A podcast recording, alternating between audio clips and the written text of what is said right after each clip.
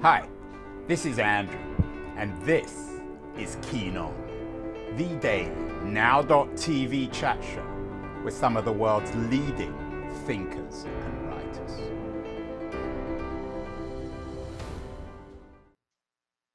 Hello everybody, it's May the 6th, 2021. I don't want to sound too cheerful even though I'm in San Francisco.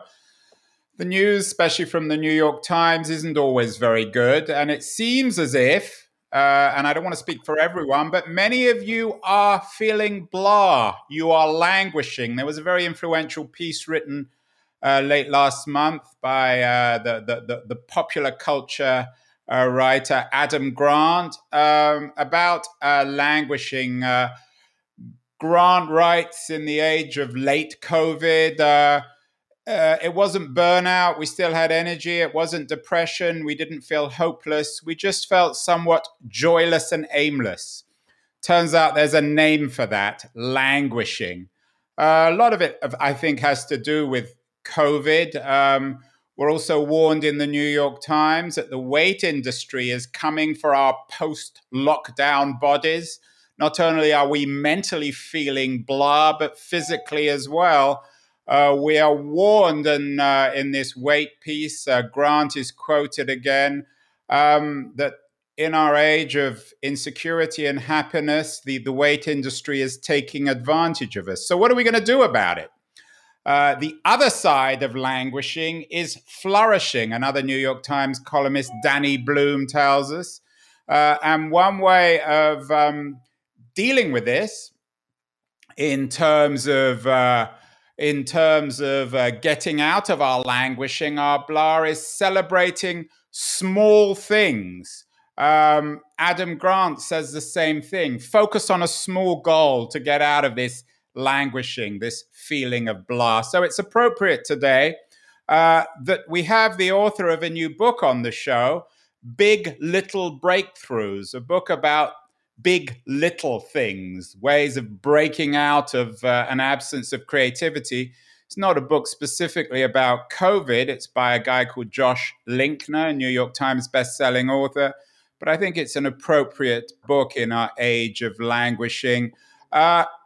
Josh, long intro. I apologize for spending so much time talking. I know Grant blurbed your book, so he's somebody you know. Do you agree with Adam Grant's observations about the blah we all seem to be feeling in late COVID times? I agree with just about everything Adam Grant says. He's a friend, and he's from my hometown of Detroit, and a brilliant, brilliant author and researcher. But I think that, to a degree, COVID has had the world hit a giant reset button. And the patterns of the past have been disrupted, the way we interact and lead and work and love and eat. And as a result, I think many of us are feeling uneasy, but I do think there's an opportunity. And that's an opportunity, just like Adam Grant talks about, to rethink our approach. And I believe the best approach in doing so is to take sort of one small step at a time, especially when taking creative bets, because it de-risks the process.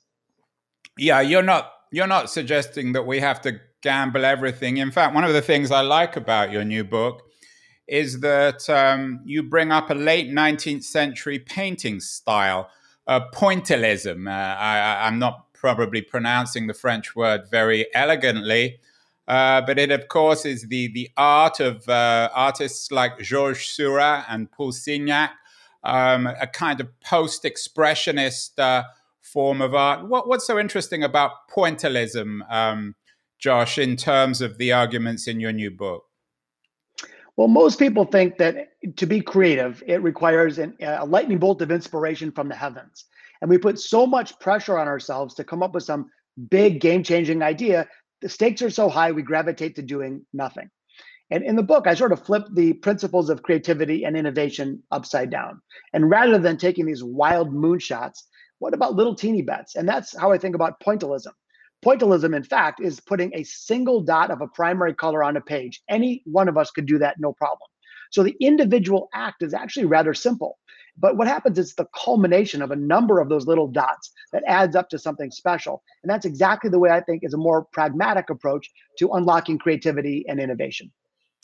You also quote the great artist Vincent van Gogh. He wasn't a pointillist, but he was associated with that school. Your introductory quote to your book is, "Great things are done by a series of small things brought together." But not everyone can be Van Gogh, Josh. And only a Van Gogh can bring all those small things together to create masterpieces. Well, that's where I may disagree. And the good news is that the research is crystal clear that as human beings, we all have immense reservoirs of creative capacity. Now, we might express it in different ways. I play jazz guitar pretty well. I can't draw a stick figure if I tried. So for those joining us today, you don't necessarily need to be the next Vincent van Gogh, but you can apply creativity one little dot at a time in whatever area of life is that matters most to you, and whether that's your career or your family or your community. And we can express, again, creativity in different ways, but all of us can, in fact, be creative. The other thing that I'll say quickly... Hold on. Let me jump in here, Josh. You said that the research is crystal clear. That's always a warning sign to me. What does the research tell us? That everyone is a Van Gogh? You said earlier that the research is clear, but that always raises my suspicions. It's an enormous subject, the idea of whether we're all profoundly creative. So tell me what research exactly you're talking about and what exactly it tells us. Yeah, and what my comment isn't that we're then all going to be world-class artists. It's just that we all are creative in our own ways. And the research, again, I can quote study after study. Harvard did a study asking the age-old question, is creativity born or developed? Is it nature or nurture? And they discovered that creativity is 70% learned behavior, which means that all of us have the creative potential of the artists that we celebrate. Of course, we need to develop that skill. But real quickly in the book, I quote a couple other interesting research studies. One was fascinating to me. It was done in Italy by a university. And they took a group of equally situated people, divided them in half, as most groups are, tests are, and they each were shown a video and then asked to do a creativity assessment test. One half was shown a really boring video, like sheep's grazing in the yard. And the other half was shown a really inspiring video, like majestic cliffs and seagulls and eagles and such. Anyway, exact same group, shown a different video, and then tested. The awe-inspired group outperformed the non-awe-inspired group by 80%. And what's fascinating to me is they didn't learn a new skill in that moment. They connected to something that was already inside them. And so, again, doesn't mean every one of us is going to be a master orchestral violinist, but all of us can, in fact, be creative in our own ways. You have lots of interesting examples in the book of people who have taken small steps to come up with big results. Beginning of your book, you talk about the musical Hamilton. What is it about Hamilton that supports your case about small little steps? Well, when we think of the modern day grand master of creativity, many of us, me included, think of Lin-Manuel Miranda, the composer of Hamilton, and an incredibly talented musician, composer, performer, etc. But when we see people like that, it's very difficult sometimes to see ourselves in them. We say, oh, that person was born a super genius and I'm not. And when I take on a problem, I struggle, so therefore I could never be successful. And the truth is, and I did a bunch of research on Lin-Manuel Miranda, that he struggles just like all of us. He has good days and bad days. He grew up in a normal environment. His first pieces of composition were not that spectacular, but he applied a set of skills, and he looked at it as building a skill set rather than tapping into some incredibly powerful gift as he was born with. And so I guess the point I'm making is that when we see others achieving great things creatively and it doesn't come as easy to us, we believe that we're flawed or never capable of it. And the truth is that we can all grow into that capacity. Once again, doesn't mean you're going to compose a Broadway hit, but it can certainly mean that you can be more effective in the things that matter most to you, whether it's your job or your career or your company or your family. Most of our viewers and listeners will, of course, have heard of Lin-Manuel Miranda, the writer and author, essentially, of Hamilton, a remarkable man. Most people, though, won't be familiar with another character in your book, Truvin Restorick. I wasn't, and I was intrigued by him. Perhaps he's more of an everyday model for our everyday reader. Is that fair, Josh? Truvin Restorick? Yeah, he's one of my favorite people. So in working on this book, I spent over 1,000 hours in research and interviews with amazing people. And I interviewed billionaires and CEOs and Grammy Award-winning musicians. But my I have to say, 1,000 hours is not a lot. I'm an author. That usually takes me about 1,000 hours to pick up a pen. Well, you know, it's... You must be a fast worker, Josh, are you? Well, I'm just talking about the research, but I felt like it was a good chunk of research and, you know, interviews, et cetera. But anyway, so when I look at Truvin Restorick, to me, it's much more inspiring because he's someone we can relate to. He's not a celebrity billionaire. He's a normal dude, but he did something really special, which I really love celebrating, which is, to me, he's an everyday innovator, somebody who is a normal person that applies these principles in action. So real quickly, what he did was he was faced with a problem in central London of cigarette butt litter. Cigarette butt litter is a terrible issue. It's bad for the environment. It costs millions of dollars to try to fix every year to no success. But Truvin did something special. He invented something called the ballot bin. And the ballot bin is this bright, glowing metal box mounted at eye level, and there's a glass front with a partition. And at the top, it just asks a two-part question, such as, which is your favorite food, pizza or hamburgers? And it encourages smokers to vote with their butts. So you insert your little cigarette butt in one of those holes, it falls on top of the other cigarette butts, and it quickly shows you a tally of which of these two-part question answers is in the lead. And it's fun, and it's simple, and it didn't require $1 billion, and it didn't require 6 PhDs, yet it was super effective. In fact, when ballot bins have been deployed, they reduce cigarette litter by 80%. And the reason I just love stories like his is that we can see ourselves in that. Any one of us could say, yeah, I could have done that too. And that's what this book is all about. It's helping everyday people become everyday innovators. Right. And what you do, which I like, is you break down ideas. Ideas are not things you suggest delivered from the gods. They're not just things that a Vincent van Gogh or a Lady Gaga is lucky to have.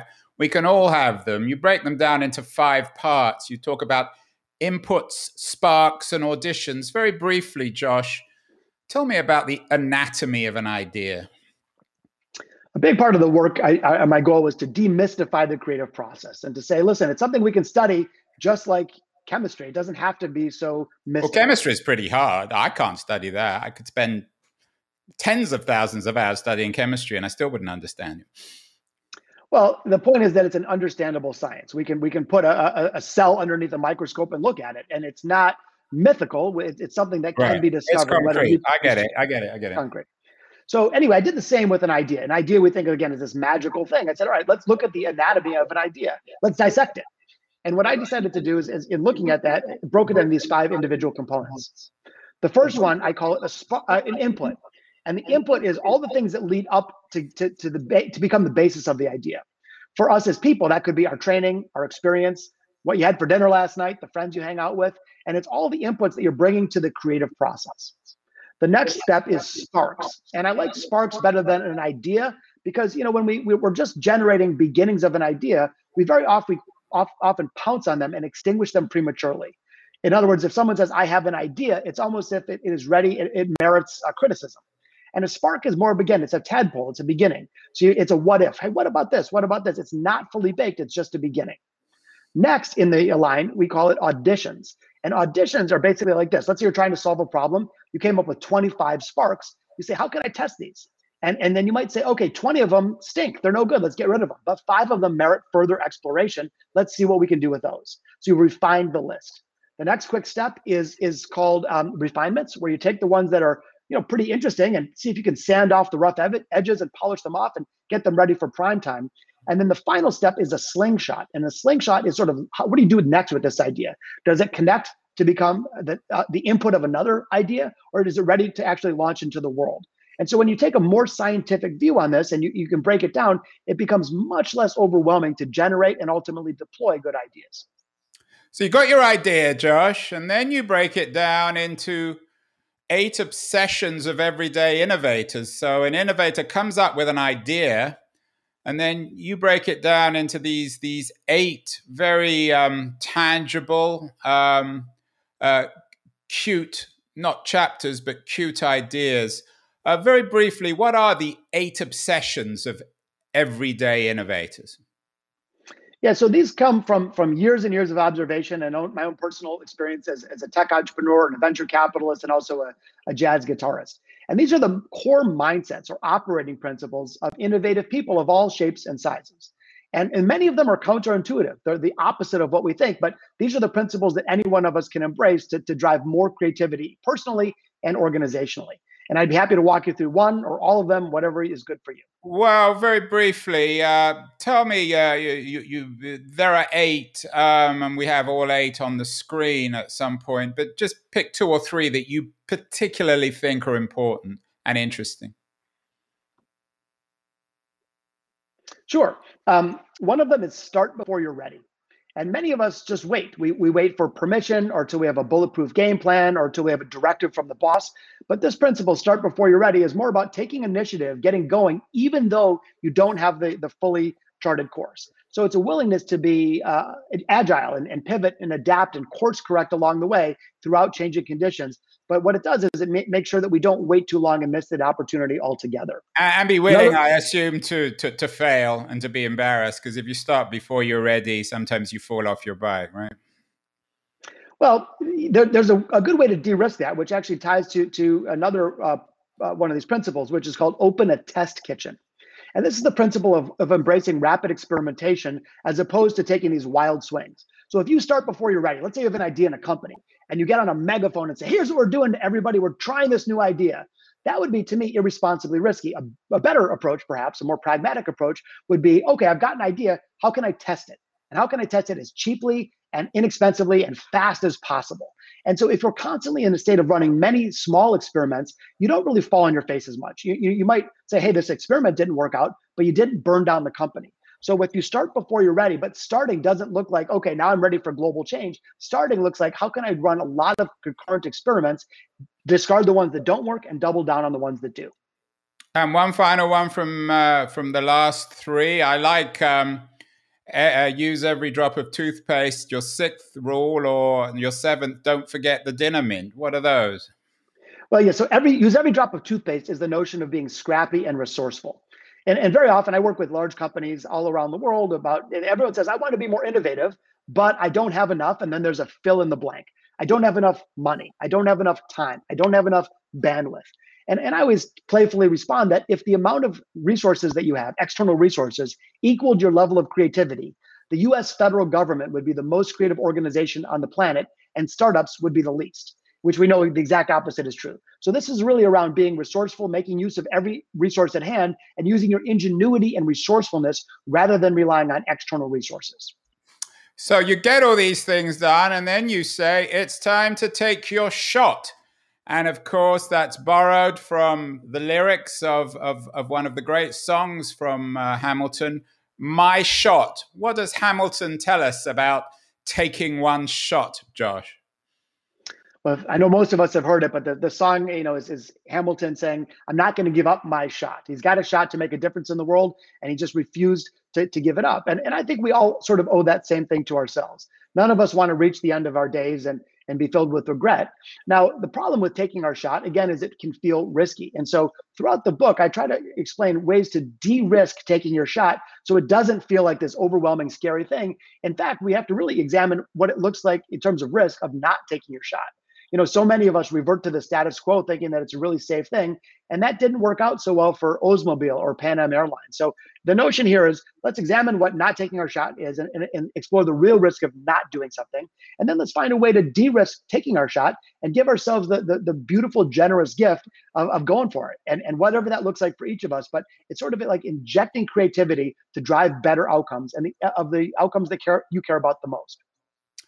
Josh, a few shows ago, we had the Los Angeles-based writer and journalist Ron Brownstein on the show. He had an excellent new book, Rock Me on the Water, a book about the creative industries in Los Angeles in 1974. Brownstein argues that this was the pivotal year, the key year in the cultural history of Los Angeles, and it led the world in that year.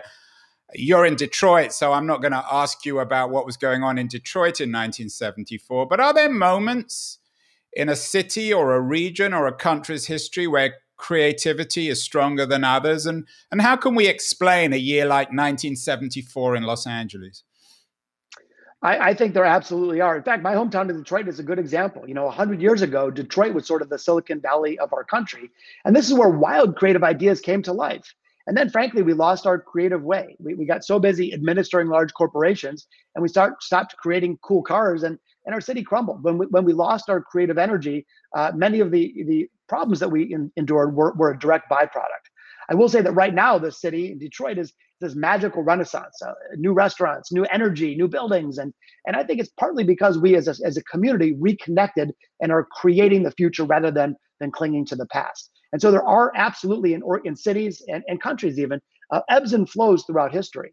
And I think some of the darkest times, whether it's Detroit or Los Angeles or other places, are truly marked when we get into the sense of fear and protectivism and scarcity, and we let our creativity down, and therefore many of the byproducts are problematic.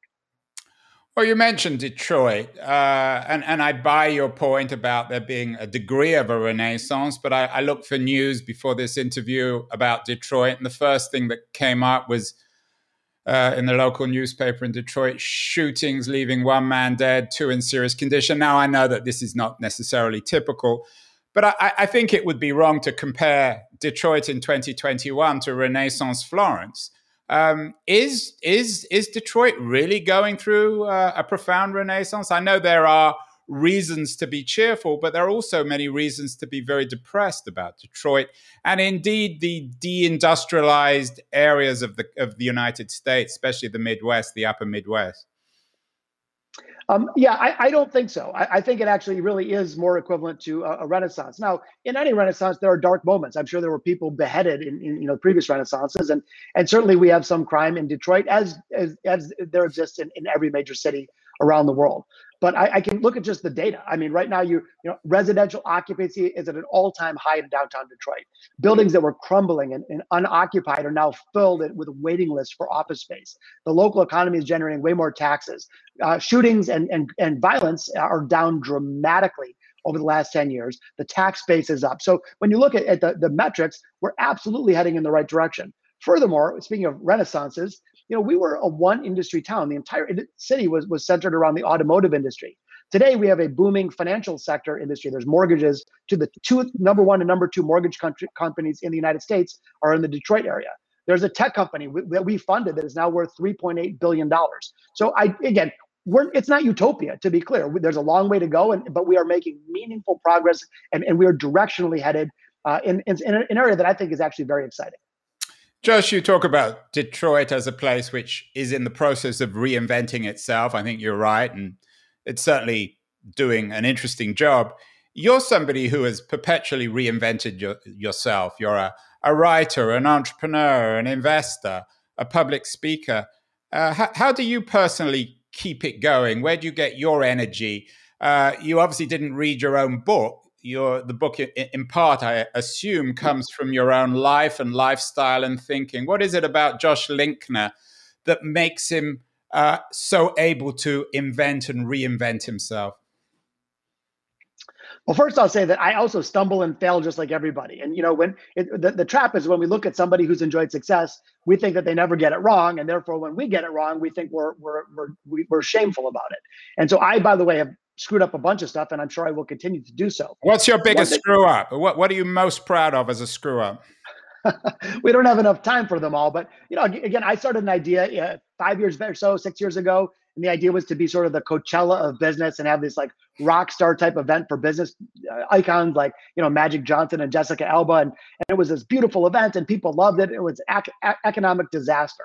So I've had my share of setbacks, but to answer your first question, I will just say this, that I've had a principle, and I used to say it so much at my company when I was building it that people were sick of me saying it. The principle was just this: someday a company will come along and put us out of business. It might as well be us. And so I've embraced that same principle personally. So I believe every 6 months, some new version of me is going to come along and put me out of business. It might as well be me. And so it's sort of a disdain for the status quo coupled with a hunger for reinvention. Reinvention has also been a perpetual theme on our show. We had Jonathan Taplin, who was Bob Dylan's manager, a tour manager in the early 1960s. He's written a wonderful book called The Magic Years. And when I asked Taplin what made Dylan Dylan, he said it was the ability to reinvent. And in Taplin's book, he also quotes Peter Drucker, the great business analyst. I'm sure you're a big admirer of him, who said, "Culture eats strategy for breakfast." You are both a strategy and a culture writer. Would you agree with Drucker on that? I do, because your cultural underpinnings are really who you are. And that's something that will sustain the ups and downs of cyclical strategies and certainly daily tactics. You know, culture is the fundamentals of who you are. In fact, if I were starting a brand new company today, I wouldn't start thinking so much about my product, what we do. I'd really focus first on who we are. And again, those 8 principles that I cover in the book, those are very much the the cultural underpinnings of innovative teams and organizations. So I totally agree that the culture, especially, by the way, the one that creates a safe playground for creativity. I really think that leaders' job number one these days to cultivate the creativity of one's team. You know, I believe that, think about this, if right outside your home in San Francisco, you had an oil well that was all yours and it was worth $1 billion, you'd probably tap into it. You wouldn't ignore it. But if you're a leader running an organization and you have untapped potential, the creative resources of the vast majority of your team, wouldn't it be a shame if you didn't equally tap into it? And I think, again, that's our responsibility to create a safe culture, a culture that creates optimal conditions to nourish and deploy human creativity.